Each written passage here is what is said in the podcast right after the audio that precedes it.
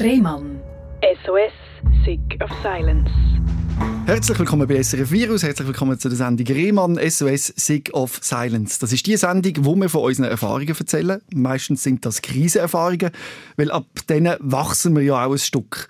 Und es ist wichtig, dass wir die miteinander teilen, damit man, wenn man selber mal in eine Krisensituation kommt, vielleicht etwas daraus herausziehen und sagen, hm, ich habe mal so eine Geschichte gehört von einer Person, die hat etwas Ähnliches erlebt und die hat das so und so durchgemacht und vielleicht unterstützt dich das dann auch in deinem eigenen Heilungsprozess.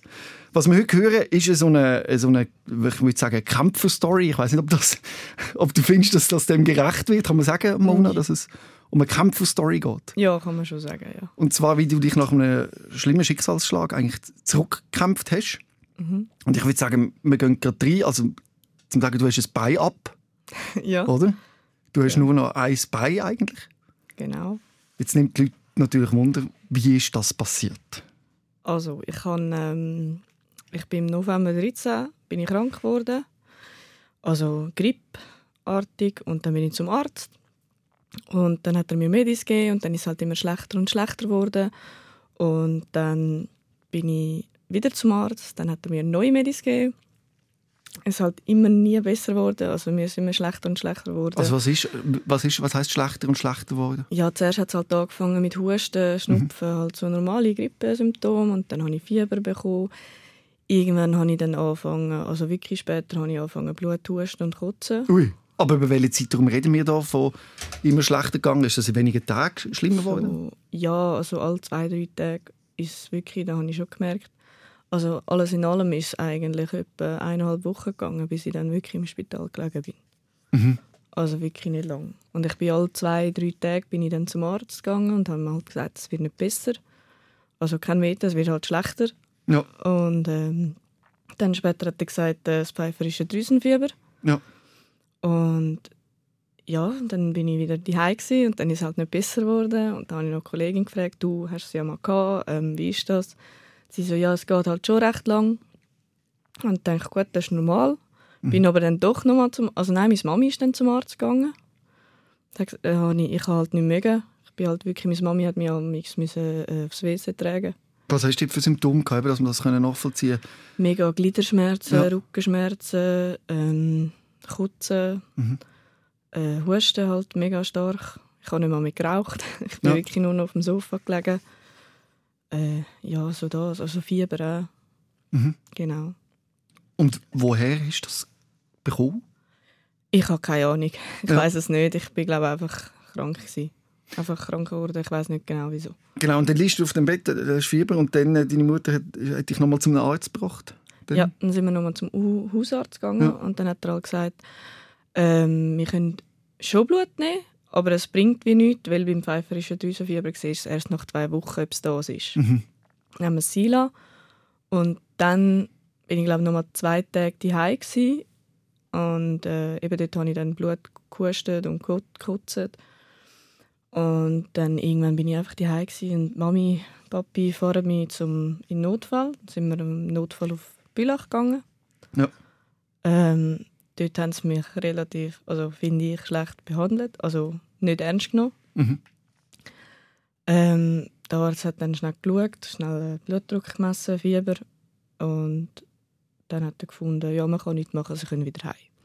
Meine Eltern haben mich dort reingetragen. Ich musste zwei Stunden lang ohne Liege irgendwie dort rumhocken, liegen, halbe. Ja.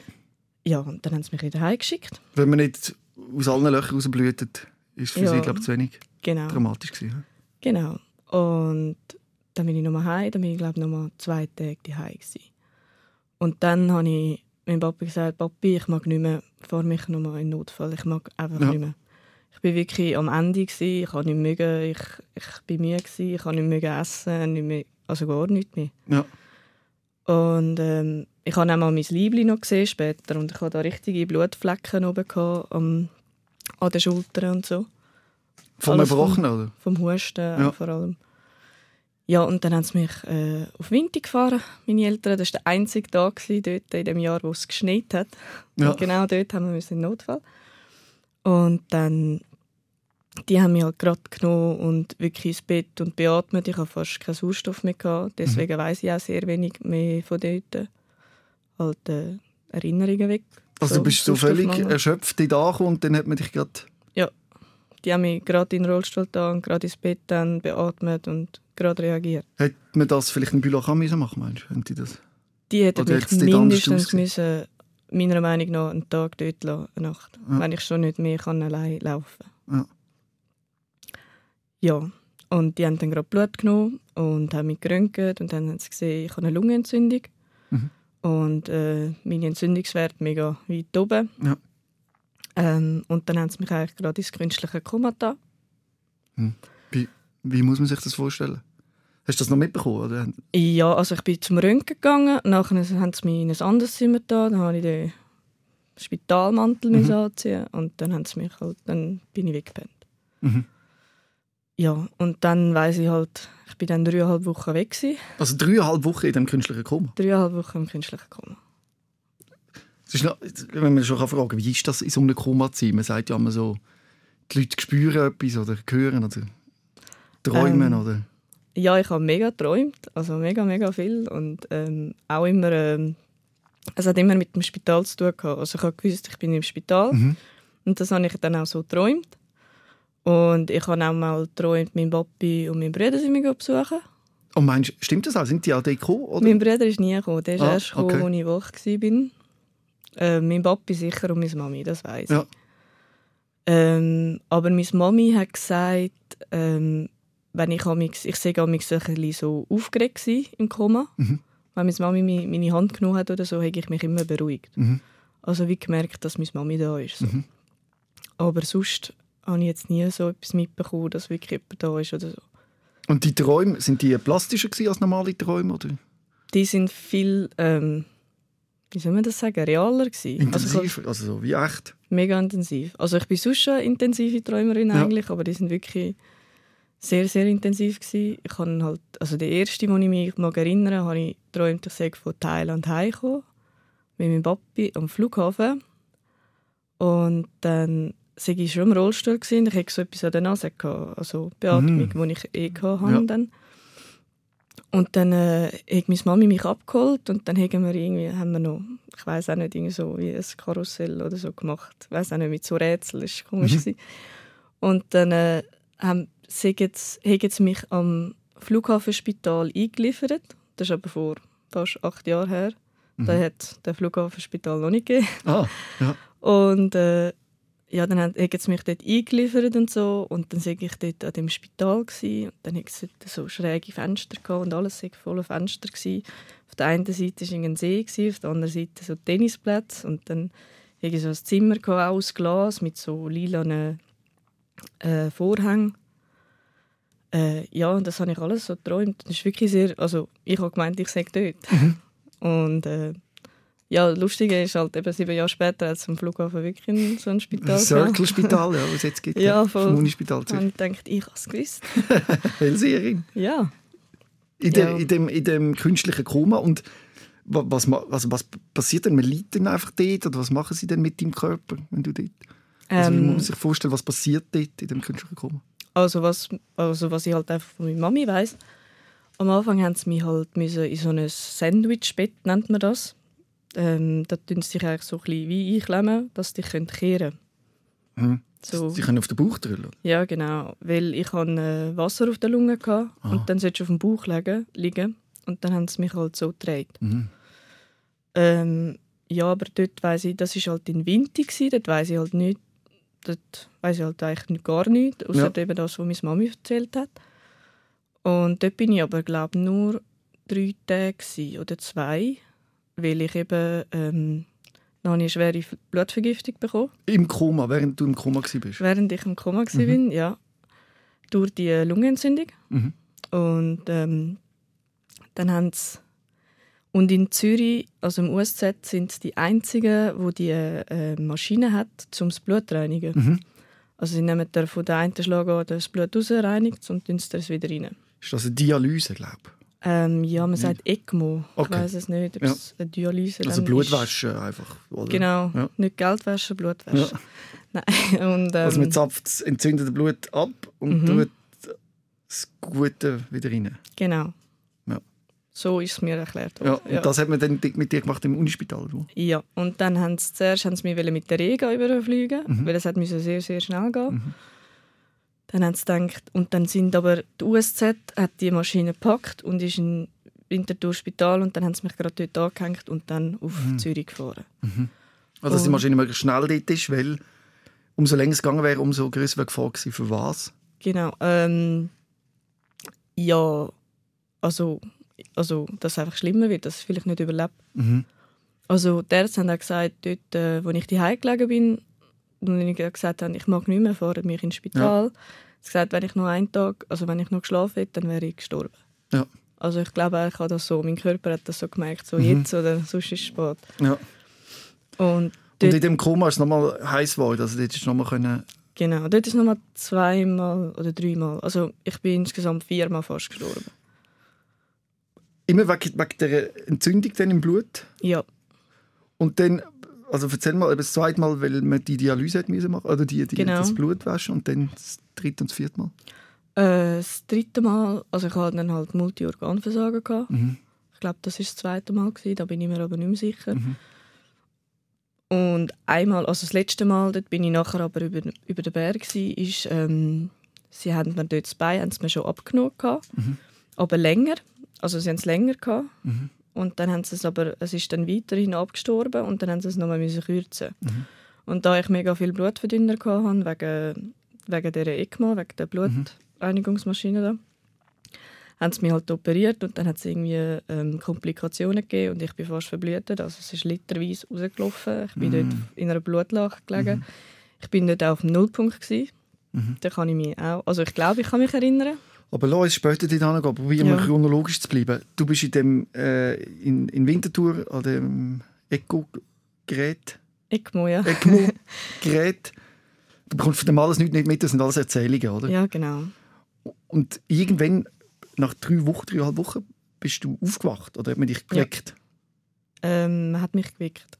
In Winterthur? Oder bist du Nein, in Zürich. du Also, bist nachher im Unispital gewesen? eben da, die, die mich an die ECMO geholt haben, das Ja. war eben etwa nach drei Tagen gewesen, und dann bin ich in Zürich. Gewesen. Also dort bin ich, glaube in Zürich bin ich noch drei Wochen im künstlichen Koma. Mhm. gewesen. Und dort haben sie mich dann geweckt, Wie ja. ist das, wenn man aus einem künstlichen Koma aufwacht? Ähm, ja, man denkt einfach so, also ich habe natürlich nicht mal gewusst, dass, mich, dass ich mein Bein abhabe. Ich habe nicht gewusst, wie schlimm das ist. Ja, gar nicht mitbekommen Ja, Letzten, ich habe einfach gewusst, ich bin im Spital. Ja. Und dann habe ich so gedacht, so, ja, okay, dann so zwei Wochen kann ich wieder heim. Und ist dein Bein schon ab, wo du aufgewacht bist? Ja, aber ich habe es nicht gemerkt. Okay. Also, als ich aufgestanden bin, konnte ich mich ab dem Hals abwärts nicht mehr bewegen. Also. Äh, wie soll jetzt das gehen? Wenn ich aufgestanden bin, habe ich mich auf dem Hals Ah, gesetzt ja, okay. Aufgewacht. Ja, ah, so. Ja. Ja. Du bist aufgewacht und hast nur den Kopf bewegen Ja. Crazy. hast du noch etwas können sagen Nein, konnte ich auch nicht. Können. Ich konnte nicht können reden, weil ich bin an der Beatmung war, also am Tracheostat. Aber hast du denken Denken konnte ich, können, ja. Uh, das stelle Ja. ich mir ganz schlimm vor. Ist das so schlimm? Ja, es ist sehr, sehr mühsam, ja. Also, man wacht auf, man kann sich nicht bewegen und der Kopf denkt. Und man kann nicht reden. Und Lippen lesen können nicht sehr viele Leute. Aber hören tust. Hören tue ich auch, ja. Und dann ist jemand zu dir gekommen und hat gesagt, du, äh, Guten Morgen. guten Morgen, morgen. Ähm, ich weiß es nicht mehr. Also ich bin schon länger wach glaube Es ist für mich halt schwierig gewesen, weil ich äh, dort noch Sufentanil hatte. Also, Das ist- Schmerz, stark, sehr starkes Schmerzmittel. Ja, das ist tausendmal stärker als Morphium. Ja. Und ich bin dort so ein bisschen in Traum und Realität so ein bisschen vermischt gewesen, so. Und ähm, ja, meine Mami hat mir das gesagt, ich sei schon früher wach gewesen. Dort haben sie mir anscheinend dann auch gesagt, hey, Ramona, du hast das Bein ab, etc. Das habe ich aber alles nicht mehr gewusst. Ja. Und dann irgendwann habe ich es dann so richtig realisiert. Und als ich aufgestanden bin, Also, wann hast du es richtig realisiert? als ich das Bein abgehauen habe, Also, wenn hast du realisiert, was, also, ich stelle mir das unglaublich schwierig du kannst nur den Kopf bewegen, kannst nichts sagen und du realisierst, shit, das ist, glaube ich, etwas. Es ist recht lang gegangen. Ich glaube, ich habe schon etwa eine Woche gehabt, bis ich gemerkt habe, okay, ich muss jetzt wirklich lang da sein. Also, Und- du bist eine Woche nur dort gelegen und hast nur den Kopf bewegen ja, also das Einzige, was ich nachher machen konnte, ist Ja. Das habe ich immer gemacht, um die Schwester anrufen, wenn ich etwas hatte. Das Einzige, was ich machen konnte. So als Alarm. Ich habe ja keinen Knopf können drücken, wenn etwas war. Und das ist so das Einzige, was ich mich so können erkennen Und haben die dann gewusst, was du brauchst, wenn du so machst? Ähm, ja, sie sind meistens da gestanden, haben gefragt, trinken das. Also sie haben dann so abgefragt und ich konnte dann können mit den Augen so ja oder also nein, ich kann ja den Kopf können bewegen. Ja. So können ja oder nein sagen, so in dem Stil. Und bist du dir denn dem Ausmaß schon bewusst gewesen? Denn? Also, weil ich stelle mir das, wenn man sich das dem bewusst wird, das muss ja schlimm sein. Nein, eben, also mal, aber eigentlich nicht. Wegen, Dank wegen der. Medis. Ja, Ja, genau. so ein bisschen uff, Auch dort. Äh, in einem zufriedenen Zustand gewesen. ja, Also, genau. ja. Es ist dann so gleichgültig, relativ. Ich denke so, oh, okay. Ich kann das nachvollziehen, weil als ich meinen Dickdarm rausgenommen habe, also der komplett bin ich auf der Intensivstation gelegen, es hat überall gepfiffen und gemacht und es ist mir ist da meine, Exkremente aus dem Bauch in einen Säckchen gelaufen und Mhm. ich komme gerade aus einer neunstündigen Operation und ich wache auf und finde, ah, ist noch easy da. fühle mich eigentlich noch, Fühle mich eigentlich noch mich gut. eigentlich noch gut, ist noch schön und ich habe das Gefühl, ich habe eigentlich alles erreicht im Leben, was man so muss erreicht und es ist eigentlich noch easy. Obwohl sie ja überhaupt nicht easy war. Und vielleicht ist das eine gewisse Ähnlichkeit. Also, ja, Ja. Schon nochmal etwas anderes, eine andere Runde, aber zum zeigen, was so Medikamente können auslösen können. Ja, Und es vielleicht auch besser ist, ich meine, wenn du dir, wenn dir klar gewesen wäre, was los ist, das wäre, glaube ich, nicht zu ertragen gewesen. vor allem ist es ja dann schlimm, ich kann ja dann nicht reden. Mhm. Meine Mami hat auch gesagt, noch in den Intensivjahren Mona willst du eine Psychologin. Mhm. Und dort konnte ich dann glaub, langsam können schreiben. Und dann habe ich ihr geschrieben, was wollte ich mit ihr? Weil ich kann ja nicht mit ihr reden. Schreiben hast du als erstes können wieder? Ähm, Oder so und nein, das war äh, ist schwierig. gewesen. Also angefangen hat es mit den Fingern bewegen. Ja. Dann konnte ich mal die Hand können bewegen, dann mal den Unterarm, dann mal können lupfen. Und das ist eigentlich in der USZ alles gewesen, was ich dann so gemacht habe und gelernt habe. Ähm, UFO kann ich immer noch nicht können selber, aber da hatte ich ja das Bett, das ich hätte können bewegen aber auch dort konnte ich nicht fest rauf, weil äh, meine Hüfte auch noch kaputt war. Es war alles verknöchert den Gelenken. Ich bin halt auch sehr lang gelegen. Ich hatte keine Muskeln mehr. Gehabt. Ich musste das alles wieder müssen lernen. Von null auf. Und äh, Schreiben war sehr, sehr schwierig. Gewesen. Also, als ich das erste Mal einen Stift in der Hand hatte, habe ich gedacht, leck, wie kann das so schwierig sein? Das ist doch etwas vom Einfachsten, so schreiben. Und es ist nicht gegangen. Der Stift hat sich angefühlt, als wäre er tonnenschwer. Ja. Und ich habe wirklich geschrieben wie so ein, äh, so ein Kleinkind, so, das anfängt zu schreiben. Mhm. Und Schwätzen hast du jetzt schon wieder können? Nein, schwätzen habe ich erst wieder können nach einem Monat, nein, länger. Wie ist das? Man weiß noch, wie man schwätzt. So. Also klar im Kopf, so alles klar, du kannst einfach nicht sagen. Ja, schwätzen, das habe ich ja nicht verlernt in dem Sinn. Ich habe einfach ähm, durch das Tracheostat, das macht irgendwie, also macht das zu. Also du kannst etwas sagen, aber es kommt kein Ton raus. Okay. Und äh, später haben sie so, es gibt dann so einen Einsatz, den du kannst rein tun und dann kannst du auch reden, aber es ist sehr, sehr anstrengend, weil du schnaufst halt mega stark und du kannst ja nur reden, wenn du ausschnaufst. Und äh, dann habe ich halt immer so, hallo, und Ja. dann wieder müssen ausatmen und wieder einatmen und es ist halt sehr, sehr lang gegangen zum Reden und die meisten Leute, also meine Mami hat gesagt, magst du noch, sollen wir, komm, sonst musst du nicht reden und ja, so habe ich dann halt äh, angefangen, wieder ein bisschen lernen. Aber es ist dann auch mit der Zeit sehr, sehr schmerzhaft geworden mit dem Tracheostat. Mhm. Wenn sie das auch geputzt haben und so Zeug, dann habe ich auch mal amigs gar nicht mehr reden. Mhm. Und eben, es war halt schon anstrengend mit dem ganzen Schnaufen und so. Kommt denn, also ist denn hoffentlich in dieser Phase die volle Consciousness noch nicht zurückgekommen? Oder bist du immer noch ein bisschen so geschwebt, wo der Tracheostat drin war und so? Oder, oder, weil Ähm, ich stelle mir das wirklich so, als der schlimmste Moment vor, wenn man sich so bewusst wird, shit.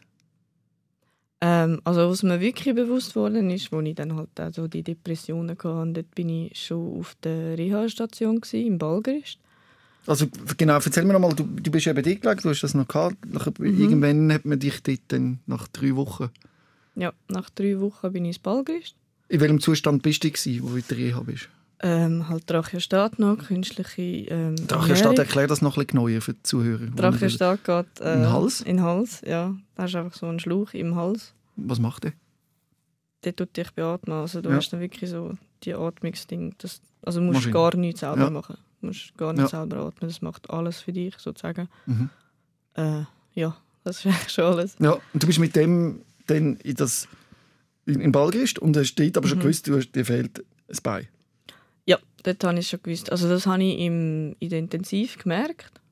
Ähm, dort, ich bin immer ein bisschen in Panik verfallen, weil in der Intensiv piepst immer mal wieder, weil Ja. irgendetwas ist. Und ich habe immer Angst gehabt, weil ich halt nichts sehe. Also ich habe nicht wirklich herumschauen. Mhm. Und dann habe ich nie gewusst, oh, bin ich das? Und dann habe ich immer so ein bisschen Panik gehabt und es hat dort eine. Krankenpflegerin gehabt, die ist immer zu mir gekommen und hat mich so beruhigt und so ist alles gut, das bist nicht du. Ja. Und ähm, die hat es mir dann auch gesagt, als ich das erste Mal richtig gecheckt habe. Und dann, ähm, Wie hat sie das, wie hat sie das gesagt? ähm, sie, hat recht, sie hat mich recht gut verstanden, so ohne Wort. Mhm. Und ich habe dann, ich weiß auch nicht mehr genau, ganz genau, wie es war, aber irgendwie, sie ist dann so zu mir gekommen und hat gesagt, Ramona, du hast ein Bein ab. Und ich so, ähm, so geschaut, so, ähm, nein, was? Bein ab? Weil ich habe es noch gespürt. Mhm. Und sie so, mal, schau mal runter. Und dann habe ich so runtergeschaut und dann ist so das Bein weg gewesen. und so, oh. Aber mehr habe ich mir nicht gedacht. Ich habe so gedacht, okay, so, hm, dann ist es halt weg. So. Mhm. Mehr ist, Also das heisst, du bist immer noch unter Medikament Ja. dort, oder logischerweise. Bin immer du hast einfach gesehen, okay, genau, das ist mein Bein ab. genau. Ja. Und also dort in, in Zürich, dort habe ich auch durch die Medis habe ich halt mega Halluzinationen gehabt und auch mega starke Träume. Ich habe nicht gedacht, ich sei jeden Tag im anderen Zimmer. Aber sind es eher positive Halluzinationen gewesen, oder Angst? Ähm, ich eigentlich immer gute Hallus gehabt. Schön. Ich hatte zwei komische. Gehabt. Das eine ist, äh, meine Mami hat von meinem alten Geschäft so einen Plüsch-Elch äh, mitgenommen und mir oben ans Bett angehängt. Und äh, dem sein Geweih und Gesicht ist dann immer so zu einem bösen Gesicht geworden. Oh. Das hat mich dann ein bisschen reingepsycht. So. Hast du dann können sagen, nehmt den Elch mal weg, oder? Nein, ich habe es eben- ich habe es meiner Mami später gesagt und sie hat dann auch gesagt, wieso hast du denn auch nie gesagt? Ich hätte ihn doch weggenommen. Und ich so, ja, das ist nicht so tragisch. Ja, ja, ja. ist dann schon gegangen und ein Hallo, den ich hatte, ist, ähm, ich bin dort in, der Altstadt, in einer Altstadt in Zürich, gsi, wo abgesperrt war und dort bin ich irgendwie mit dem Bett, haben sie mich da irgendwie aufgefahren, wie so mit Tram und dann haben sie mich dort auf die Seite gestellt und dann bin ich wie in einer so Altstadt, so Pflasterstraße und da ein Haus, also rechts ein Haus, links ein Haus und ich bin dann so wie unter dem Vordach gelegen und dann auf der anderen Strassenseite sind alles alte Männer gewesen. und dann habe ich so gedacht, ob sie echt nicht den Vorhang zumachen weil die sehen mich ja. Aha, ja. Und ähm, dann ist ähm, so eine alte Dame zu mir gekommen und zu mir gelaufen und hat mir am Bauch gelangt. Und dann habe ich so mit der Hand habe ich durch ihre Hand langen. Ja. Das habe ich auch komisch gefunden. ja, klar. So wie so ein Geist, der da ist und dich anlangt. Und ich konnte dann so eben durchlangen und so. Krass, ja. Mhm. Das habe ich krass gefunden. Aber sonst habe ich sehr gute Hallus. Halluzina- Ja. Halluzinationen gehabt. Und dann bist du, eben, man gesagt, jetzt geht es in die Reha. Mhm.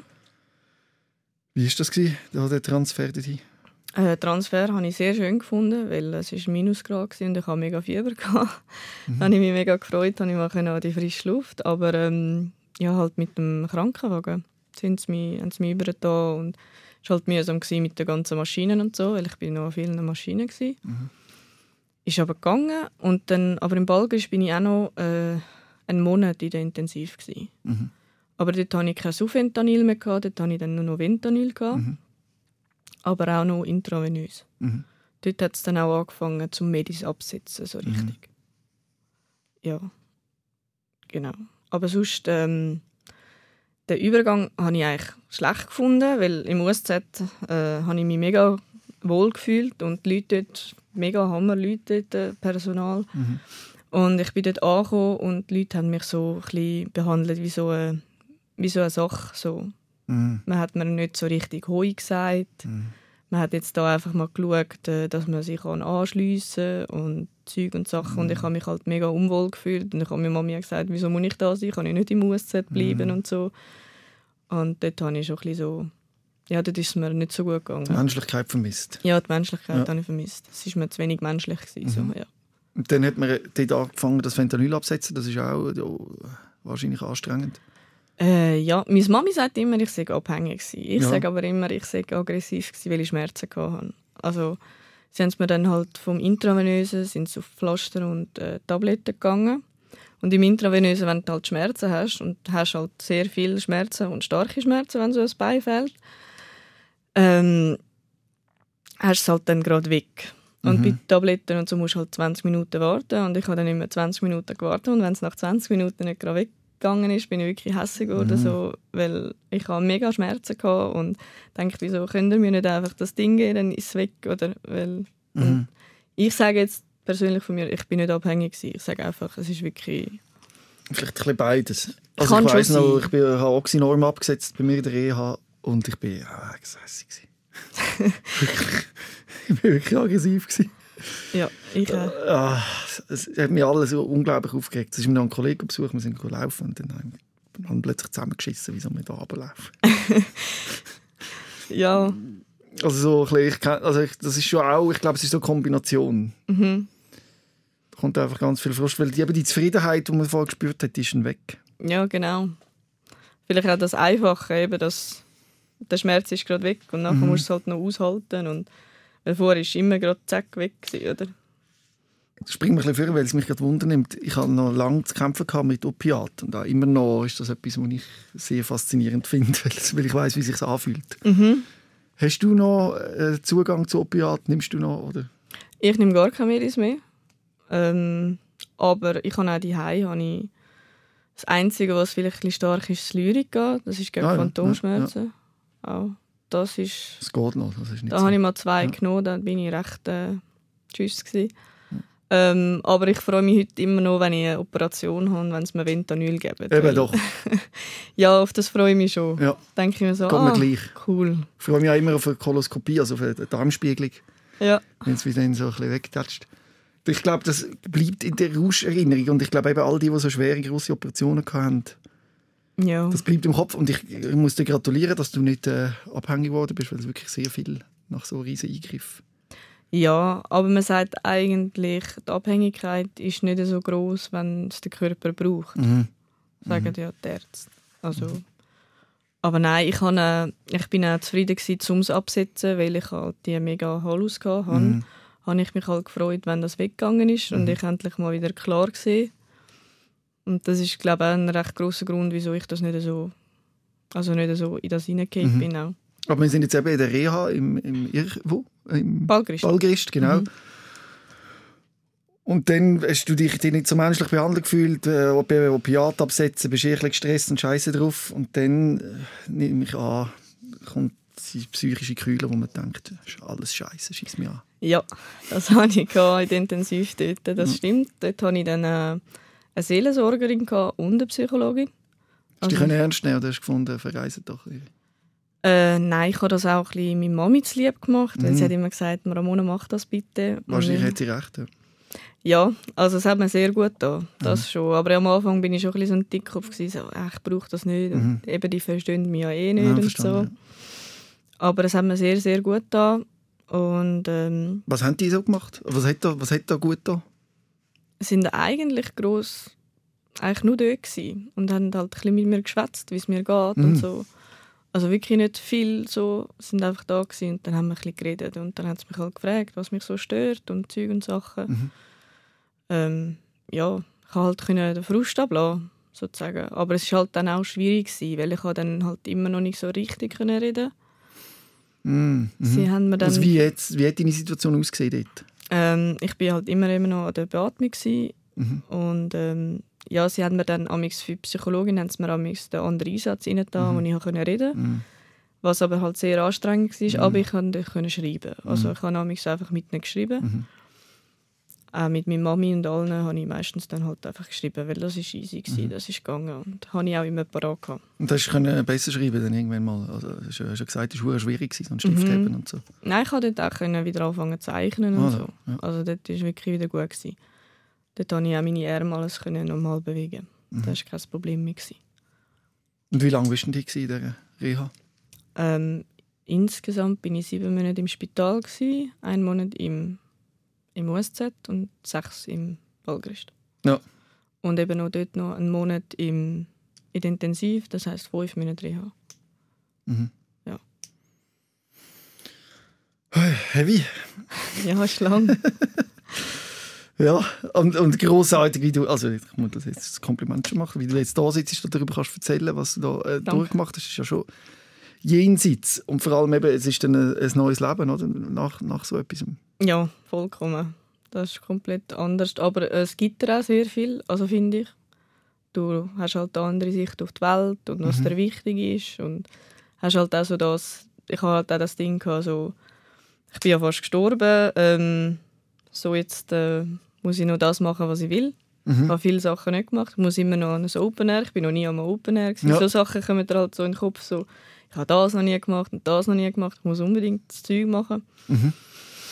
Ähm, ja, und eben die Sicht auf andere, auch auf andere Leute, ist ganz anders. Ich verurteile, also die Vorurteile gegenüber Menschen habe ich sozusagen gar keine mehr. Mhm. Früher noch eher so, oh mein Gott, die, wie laufen die um oder weiss ich was. Mhm. Und heutzutage denke ich mir so, nein, du könntest irgendetwas Schweres in deinem Leben haben und mir ist das gleich. Mhm. Solange mir nichts da tust, interessiert mich eigentlich nicht, wie du laufst oder wie du aussiehst. Mhm. Ja, halt auch das. Ja. So-. Ja, macht das so, die Geschichte zu hören, äh, geht, mir- geht mir selber nach, weil äh, so die Auseinandersetzung mit sich und seinem Leben und allem, aber es gibt dann auch äh, äh, eine blöde Seite, du hast jetzt gesagt, was du gewonnen hast, es gibt äh, die IV, es gibt Leute, die sagen, ja, die kann ja gleich wieder das und das schaffen und äh, mit dem Geld und mit dem Kürzen und weiss nicht was, hast du den Bullshit auch schon erlebt? Ja, Eigentlich jeder, das ist eigentlich so tragisch, oder? Dass es wieder zugehört. das ist, das ist ganz schlimm. Also die IV ist noch fast weniger schlimm. Die sind Mhm. eigentlich, die sind bei mir eigentlich recht schon, sie, wollen, sie haben schon am Anfang, sie müssen arbeiten, sie müssen jetzt, sie, sie müssen los, sie können nicht so lange arbeitslos sein. Und ich bin so, gewesen, ich habe erst mein Bein verloren, darf ich vielleicht noch ein bisschen chillen Mhm. und ein bisschen wieder zu mir finden. So, und alle, ja, aber wissen Sie, umso länger sie arbeitslos sind, umso schlimmer ist es, wieder einzugliedert werden. Und jetzt sind wir, jetzt, die IV ist eigentlich an einem Punkt, ihnen ist einfach wichtig, dass ich etwas mache. Mhm. Ihnen ist eigentlich gleich was, aber sie, ihnen ist halt wichtig, dass ich etwas mache, dass ich halt äh, vom Psychischen her nicht äh, noch einen Arsch gehe, sozusagen. Das ist doch aber auch noch gut, oder? ja, es ist, ich habe das auch gemerkt, ich bin ja, jetzt bin ich acht Jahre, habe ich das, und acht Jahre daheim, also nichts am machen. Und ich habe das lange gemerkt, irgendwann fühlst du dich halt völlig nutzlos. Und, Ja. und, also Arbeiten ist, einem, ist mega wichtig, also etwas zu tun haben halt im Leben. Mhm. Also den Tagesablauf, aufstehen und etwas machen. Und, Erzähl mir, wie sieht das bei dir aus? Wie, wie, ist, jetzt das, wie ist jetzt da dein Leben so? also mein Tagesablauf ist äh, ganz äh, schlecht. Was heisst das? schlecht? Nein, also ja, ich streame Wo, ja. wo, wo wohnst du? Äh, in Bülach. Ja, allein oder? äh, Allein mit einer meinen zwei Hunden. Ja. Ähm, ja, mit Ja. zwei Hunden gibt es schon mal viel zu tun. ja, also Was sind die das für geben Hunde? mir einen American Akita und äh, French Bulldog. Ja. Ja. Aber die gehen schon an Arbeit. Ja, die geben, sind recht ruhige. Ja, Ja. das schon, aber Struktur weniger, weil sie gehen eigentlich raus, wenn ich will. Also Okay. sie passen sich recht mir an. Ähm, aber die Hunde haben mir schon recht viel, viel gegeben. Mit der, die Kleine hatte ich zuerst gehabt und wegen ihr bin ich dann auch von den Stück weggekommen. Und eben Weil viel überhaupt, bist du laufen? weil ich halt auch müssen, habe müssen. Vorher bin ich nie rausgegangen, bin eigentlich nur die geguckt. Weil ich nicht mehr laufen, weil es ist mega anstrengend und wieso soll ich jetzt laufen allein? Und die Kleine hat mir dann halt schon mega geholfen. Eigentlich ein Supporthund. Ja, völlig, ja. Mhm. Und ähm, ähm, ja, eben die Hunde habe ich und äh, streamen, aber dort habe ich halt lange jetzt zu Abend, lange in die Nacht gestreamt. Das tut ich den bin dann, Rhythmus ein bisschen zerstören. ja, ich bin dann am Nachmittag um 3 Uhr aufgestanden und habe dann halt gamed bis am Morgen um 5 Uhr. Ich habe so. tatsächlich da Leute, die nicht wissen, was Streamen ist. Es tut mir leid, wir müssen ein bisschen aufklären, was du dir genau machst. Ah, Streamen ist, äh, ja, ähm, du filmst dich, wenn du gamest oder du kannst auch Just Chatting machen, also einfach reden. Auf Twitch ist die Auf Plattform. Twitch, genau. Und wie findet man dich dort, wenn man dich will abonnieren Äh, unter Mona Underline Official. Mona geschrieben M-O-U-N-A, gell? Ja, und dann genau. Underline Official. Dann Genau. kann man dich, dir dort folgen und zuschauen. Und wie oft streamst du und was streamst du denn dort? Äh, ich, äh, ja, also sicher drei, vier Mal in der Woche. Am Montag ist immer, dann ist der Montag. Ja, Montag. Ja, ähm, ich probiere aber jetzt mehr zu streamen, also fast täglich. Ähm, und ähm, ich probiere jetzt eben meinen Tagesablauf ein bisschen zu fixen, Mhm. dass ich auch früher aufstehe, also werde ich wahrscheinlich eher so gegen den Nachmittag oder Morgen oder so streamen. Aber da muss ich, ich habe halt noch keinen genauen Plan, aber Mhm. das kommt noch. Aber äh, ja, Wie viele Stunden streamst du am Stück? meistens sechs sicher. Das ist lang, hä? Ja. Ha. Aber es gibt einem Struktur und es gibt einem Aufgaben und es gibt einem Sinn und es Ja. gibt einem eine Community Genau. Das ist und man kann das alles von daheim aus machen. Man kann das alles von die aus machen und es gibt mir wirklich sehr viel und ich mache es mega gern. Und ich mache auch all meine Layouts und alles mache ich alles selber. Mhm. Ähm, ja. Eben, Genau, Layouts, so wie der Stream dann aussieht, eben mit der Farbe, mit dem Rahmen und so, dass man sich da etwas darunter vorstellen kann. Genau. Und äh, viel, das finde ich eben das Coole an der Möglichkeit an dem Livestreaming, dass du auch mit Einschränkung, du sitzt einfach auf deinem, an deinem Stuhl und kannst trotzdem Leute erreichen, eine Community aufbauen, Mhm. in Interaktion treten. Ja. Und vor allem, du hast keinen Arbeitsweg. Mhm. Wenn's du bist halt daheim, du hast alles daheim. Wenn es dir mal schlecht geht, also jetzt ich in meinem Fall, wenn ich halt mal nicht laufen kann, aber streamen kann ich trotzdem, weil ja, es ist halt von daheim aus. Und es gibt dir auch ein Stück weit Struktur. Und Struktur, ja. Und auch ein bisschen wieder so, eben so ein bisschen Sinn im Leben. Du hast etwas zu tun. Du Ja. machst etwas. Du machst vor allem etwas für dich selber. Was, dir, also was mir mehr Motivation gibt. So, ich kann für mich selber arbeiten. Mhm. Und ja, eben, es gibt mir mega viel. Und eben auch die Community, die du hast und aufbaust, die Mhm. ist auch mega cool. Oder? Und Und Livestreaming ist ja etwas Neues. Und da frage ich mich, wenn man so mit der IV-Beratung redet und sagt, äh, ich stream, das habe ich ihnen gar noch nicht gesagt. Nein. Oder was, was, die wollen ja, dass du etwas machst, oder? Wäre das Ja. nicht etwas, wo du kannst angehen und sagen, ich mache ja das? Wahrscheinlich schon, ja. Aber ich nehme nicht an, dass sie das jetzt so akzeptieren als Job. Aber sie haben mir ja gesagt, ich könnte äh, ich habe ja Coiffeuse gelernt. Mhm. Und mir haben auch gesagt, ich könnte so ein, zwei Tage könnte ich schon arbeiten, das müsste ich auch nicht melden. Mhm. Also ihnen ist glaube ich egal, wenn ich streame. Mhm. Aber äh, ihnen, sie finden es wahrscheinlich auch gut, dass ich etwas Ja. mache. Also du bist ja eigentlich 100% IV, um das Genau. äh, genau anzuschauen. Genau. Und Ja. man schaut einfach, dass du wieder irgendwie ins Leben hineinkommst. Und das ist eigentlich auch schön, dass es Mhm. da eine Beratung gibt, wo wir jetzt vorher so schlecht darüber geredet haben. ja. Was sind denn die negativen Erfahrungen, wo du das Gefühl hast, das ich nicht, finde ich nicht schön? Ja, das Erste ist halt das Anmelden, was Mhm. ich schlimm gefunden habe. Zum Glück hat meine Mami mich angemeldet, als ich schon in der Intensiv war. Es geht ja dann etwa eineinhalb Jahre bis zwei, bis sie dich überhaupt annehmen an der Mhm. IV. Wo ich irgendwie finde, äh, Weil zuerst ist das Krankentaggeld und es könnte ja sein, dass die Person wieder zurückkommt, oder? Und darum ist noch IV. Glaub. ja, aber ich finde halt bei so Fällen wie äh, Bein ab und so, Mhm. also da finde ich, wieso geht es so lang? Mhm. Ähm, und was halt, ja, ich glaube, ja, aber das ist glaub, mehr Krankenkasse, wenn es darum geht, etwas zu zahlen und so. Mhm.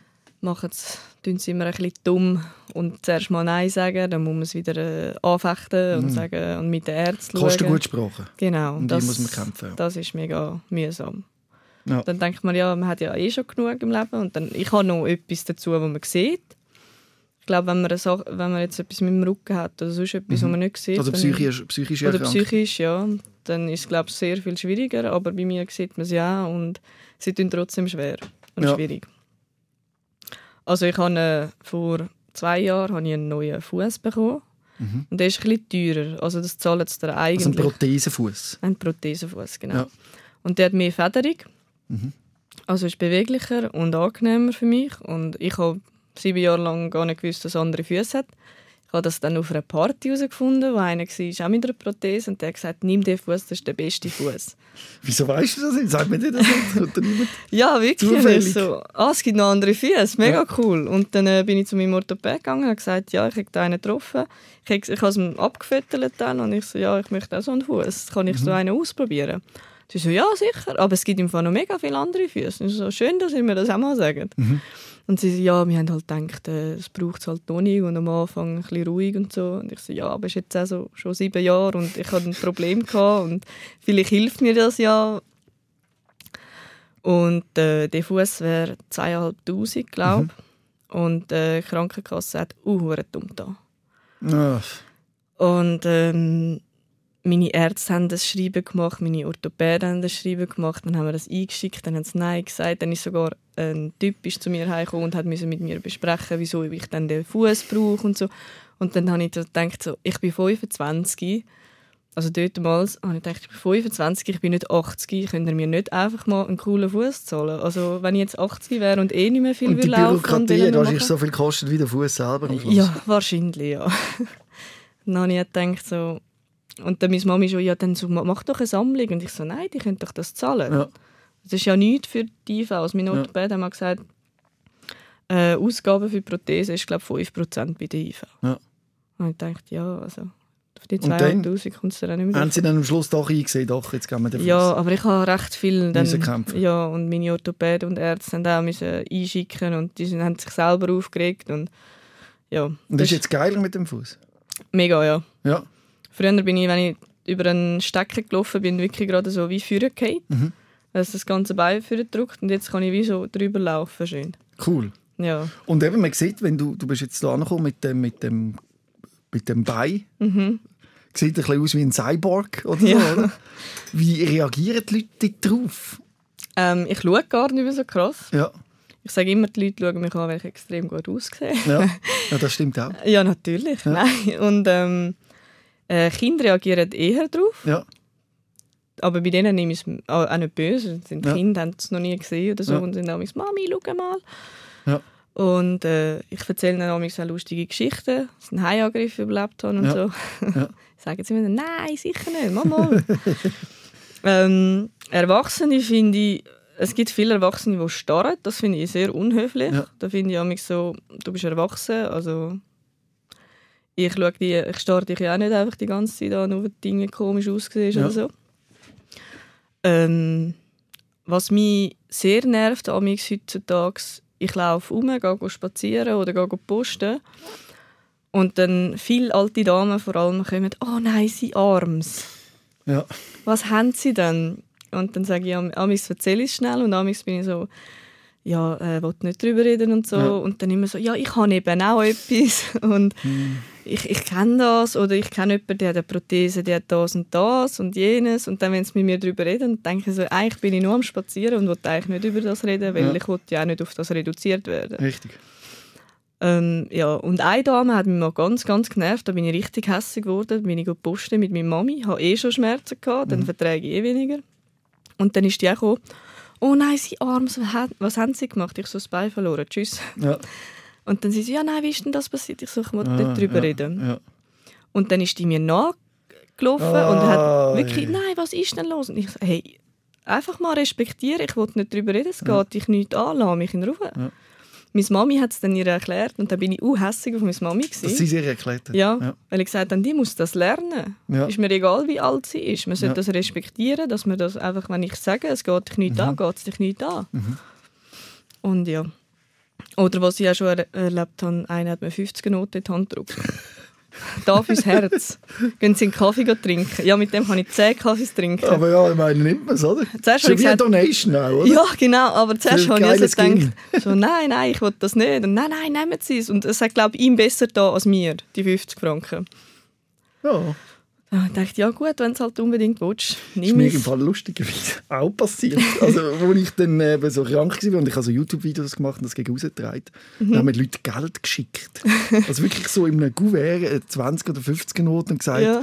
schaust auf dich und so. Also, dachte, am Anfang habe ich auch nicht gewusst, wie ich reagiere, aber ich sehe es ein bisschen, so ein bisschen wie Stream-Donations, weißt du? So. Ja, genau. Ja, für im Real Life. Du im Real Life.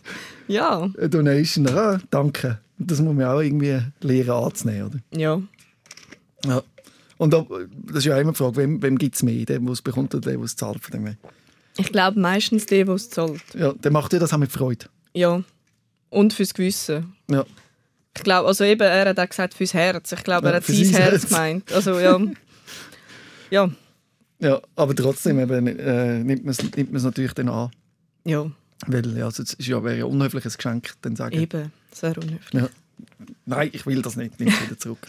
Ja. Genau. Wie, leb, wie lebst du jetzt so? Also wenn du jetzt anschaust, eben nach neun Jahren, nach dem ganz schweren Schicksal, brauchst du psychiatrische oder psychische Unterstützung? Ähm, eben Medikamente nimmst du keine mehr, aber so würdest du sagen, dein Leben macht dir, macht dir Freude? Ja, also ich habe keinen Psychologen mehr. Ja, Ich aber kann- könntest du wieder gehen, wenn du bräuchtest? Könnte, ja. Ja. Natürlich, das wäre kein Problem. Ich glaube äh, vor zwei Jahren habe ich eine gehabt. Dort bin ich in der Arbeitsinter Arbeitsintegration gewesen. Ja. Ähm, weil Arbeit äh, hat mich immer am meisten frustriert, so Mhm. Berufssuchen und so. Mhm. Ähm, Weil dort wird man mit seinen Grenzen konfrontiert, oder? Genau. Du denkst, das, was ich gerne machen geht nicht. Mann. das würde ich gerne, oh, kann ich nicht, das kann ich nicht, das kann ich nicht. ah. Oh, das würde ich gerne machen. Du musst studieren, musst selber zahlen, weil die IV zahlt nur äh, bis EFZ. Äh, ja, mit welchem Geld? Weil ich kann ja nicht auf die Seite tun, weil ich bin IV-Rentnerin und, und, und. Und dann, ähm, ja, das hat mich halt dort, äh, dort bin ich schwer wieder in Depressionen hineingegangen. Dort habe ich auch nicht gebraucht, aber äh, bis dann die gehabt hast, ist dann auch schon fast wieder vorbei gewesen. Mit der Depression, aber es hat schon gut da.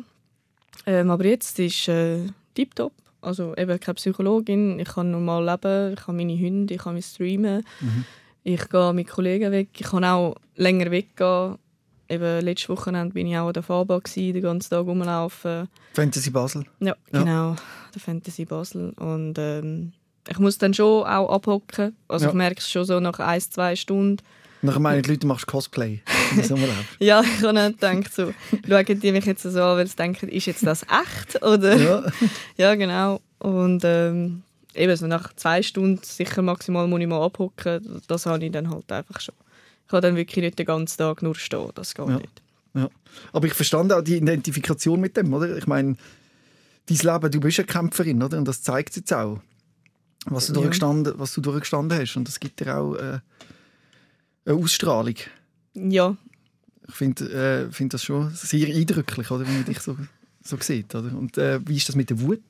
Ist man da hässig, dass die Idioten das bei dem Hausarzt nicht entdeckt haben, dass das ja, schon, hä? sehr hässig. Ich bin ja, also ich bin ja gerichtlich äh, vorgegangen. Mhm. Ich wollte den Spital Bülach verklagen. Mhm. Ich habe aber äh, das Jahr ähm, habe ich verloren. Mhm. Ja, haben sie halt gewonnen. Ziehst du weiter, oder was machst du jetzt noch? Äh, nein, ich habe sogar einen Wackel unterschreiben, dass ich nicht mehr vorgehe gegen Spital Bülach, gegen diese Sache. Ja. Ähm, das sind die, die dich eben zu früh entlassen haben aus dem Notfall. Genau. Und ähm, ja, es ist halt äh, für mich halt auch so gewesen, ich hätte auch gerne, eigentlich, das das Ding wäre nicht mal das Geld gewesen, wieso ich da die Verhandlung wollen gewinnen. Für mich war es hey, ändert etwas an eurem Gesundheitssystem. Ja. Es kann nicht sein, dass ich bin vor allem nicht die Einzige. Ich habe sehr, sehr viele Fälle schon gehört von Mhm. dem Spital, wo ich einfach finde, so, ich finde, es geht einfach nicht. Mhm. Man sollte einfach mal etwas ändern. Man sollte mal erkennen, hey, da läuft was falsch. Es kann nicht sein, dass es nochmal einen Fall wie mich gibt. Mhm. Das sollte nicht passieren. Und äh, das ist mir eigentlich wichtig. Aber Also, wahrscheinlich passiert es immer wieder auch überall, in allen Spitälern, weil eben, wo mit so ganz äh, Hochrisikothemen geschafft wird, passieren auch immer viele Fehler, oder? Das ist... Ja, sicher, klar. Aber eben, ich meine jetzt in dem Spital, ich bin mir völlig nicht ernst vorgekommen. Ja. Der Arzt ist fast eingeschlafen, habe ich Ja. das Gefühl gehabt. Vielleicht mal mehr Ärzte einstellen, mehr Schichtenwechsel. Das ist allgemein das Problem, oder? Dass man dort Ja, zu wenig hat. Und auch mit dem, äh, halt mit dem Notfall. Es gehen halt viele Leute wirklich einfach in Notfall, weil sie einen Schnupfen haben. Finde ich auch nicht okay. Mhm. Mhm. Da muss man halt vielleicht auch mal irgendetwas anschauen, weil ich gehe nicht in den Notfall, weil ich einen Schnupfen habe. Ich gehe, weil ich wirklich etwas habe. Und dann will ich auch richtig angeschaut werden. Für etwas gehe ich in den Notfall. Verst- Verstand ich. Und die Enttäuschung ist immer noch da, oder? So, dass, Ja. Ja. Ich hatte am Anfang recht einen Hass. Gehabt. Ja. Ähm, ja, aber was soll ich machen? Ja. Ich habe, einmal habe ich wirklich, wäre ich auch gerne zu dem Arzt gegangen und hätte einfach mal mit ihm geredet. Also so, Mhm. dass, dass so ihm einreden, so, hey, geht's dir eigentlich noch? Mhm. Überleg dir mal, was du falsch gemacht hast. Stell dir mal vor, die, die, deinem Kind wäre so etwas passiert. Mhm. Weil auch ähm, ganz später, jetzt eben bei der Verhandlung, hat der Arzt hat dann auch irgendwie so etwas geschrieben, von wegen, er könne sich an die Begegnung mit, mit mir nur vage erinnern, aber er könne mit Sicherheit sagen, dass das und das nicht gewesen sei. Mhm. Als wir angefechtet haben, dann habe ich gedacht, ja, das ist aber ein bisschen paradox, wenn du dich wirklich fast nicht mehr kannst erinnern aber das weißt du noch. Mhm. Und ähm, ja, es ist für mich einfach, ja, es macht einem hässig, ja. Mhm. Da ist noch Frust rum.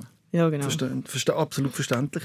Und umso schöner eben, dass du dich aber vor allem mit dem Leben jetzt auf die positiven Sachen Ja, sicher. konzentrierst Ja, sicher. und siehst, was möglich ist. Ich glaube, zu erkennen, dass man in dem eingeschränkten Radius, was ja das dann gibt, durch so eine schwere so einen Schicksalsschlag, dass man auch in dem kann glücklich werden Mhm. Ich glaube, die Erkenntnis ist Ja, also ich kenne sogar Leute, die sind glücklicher nachher als vorher. Weil es halt viel mehr im Leben lernen zu schätzen. Ja. Ähm, ich habe auch einen in der Reha kennengelernt, der hat äh, beide Beine verloren. Ja. Weil er hat wollte vor den Zug springen Hat sich dann aber anders überlegt. Ui. Und dann sind beide Oberschenkel sind weg.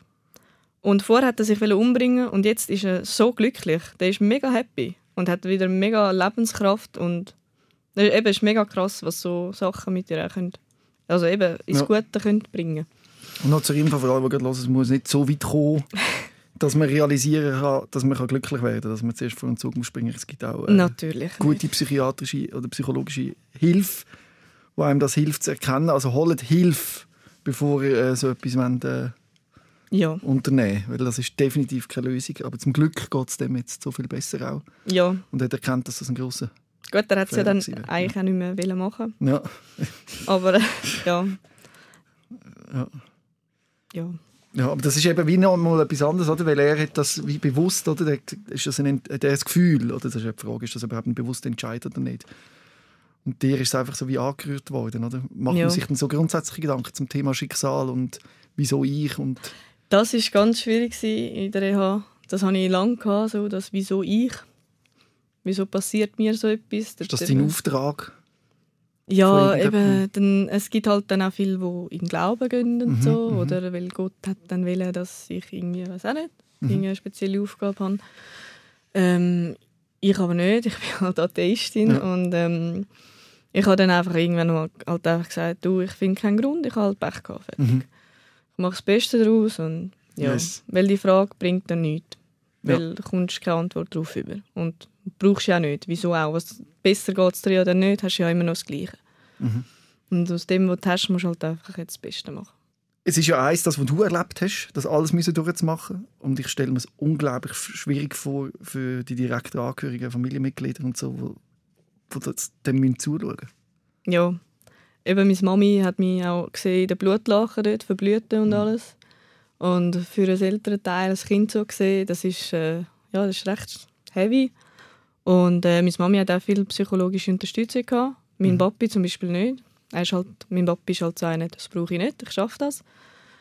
Aber ähm, auch mein Bruder hat es genommen und mein Bruder ist auch immer der, der stark spielt und es ist halt schon auch für die engen Familienangehörigen, es ist krass und vor allem mich so zu sehen, also ich habe wirklich schlimm ausgesehen im Spital und ähm, ja, und vergess, eben, man vergisst halt dann viel, viele kommen dann, wie geht's der Ramona, aber sie fragen nie, wie geht's dir und äh, ja, das finde ich halt auch noch, sollte man auch mal noch sehen. Es gibt den Begriff von den Schattenkinder. Oder wenn zum Beispiel eben zwei Kinder und ein Kind hat einen schweren Unfall oder so und es dreht sich alles nur noch um das Kind. Ja, genau, Und dann Ja. ist man, geht man irgendwie verloren da dazwischen. genau. Ja. Es ist sicher für alle, für das ganze Umfeld eine riesige Herausforderung. Und umso schöner, dich da sitzen, so als Kämpferin. Ja. Und zack! Ich erzähle euch meine Geschichte wirklich stark. Danke. Es hätte auch, können, wenn wir ehrlich sind, ganz anders rauskommen. Natürlich. Dass du überhaupt nicht kannst da sitzen oder dass äh, du gesagt hast, fuck my life. Mm, Ja. Und umso schöner, das zu sehen, dass du da bist mit so Ja. einem strahlenden Gesicht und Ja. so gewinnend zu lachen und wirklich schön, schön. ja. Äh, Danke, dass ich da darf sein. ja, gerne. Mache ich gerne. Und wenn du auch mal willst da sein und das gerade gehört hast, schreib mir eine E-Mail an robin.rehmann.srf.ch. Dann lade ich dich auch mal gerne ein. Und Mona, alles Gute weiterhin und viel Spaß beim Streamen mit deinen Hunden. Danke vielmals. Rehmann. SOS, Sick of Silence. Jeden Dienstag vom 6. Uhr bis am 7. Uhr auf SRF Virus. Und online als Podcast und Video 24-7 auf srfvirus.ch.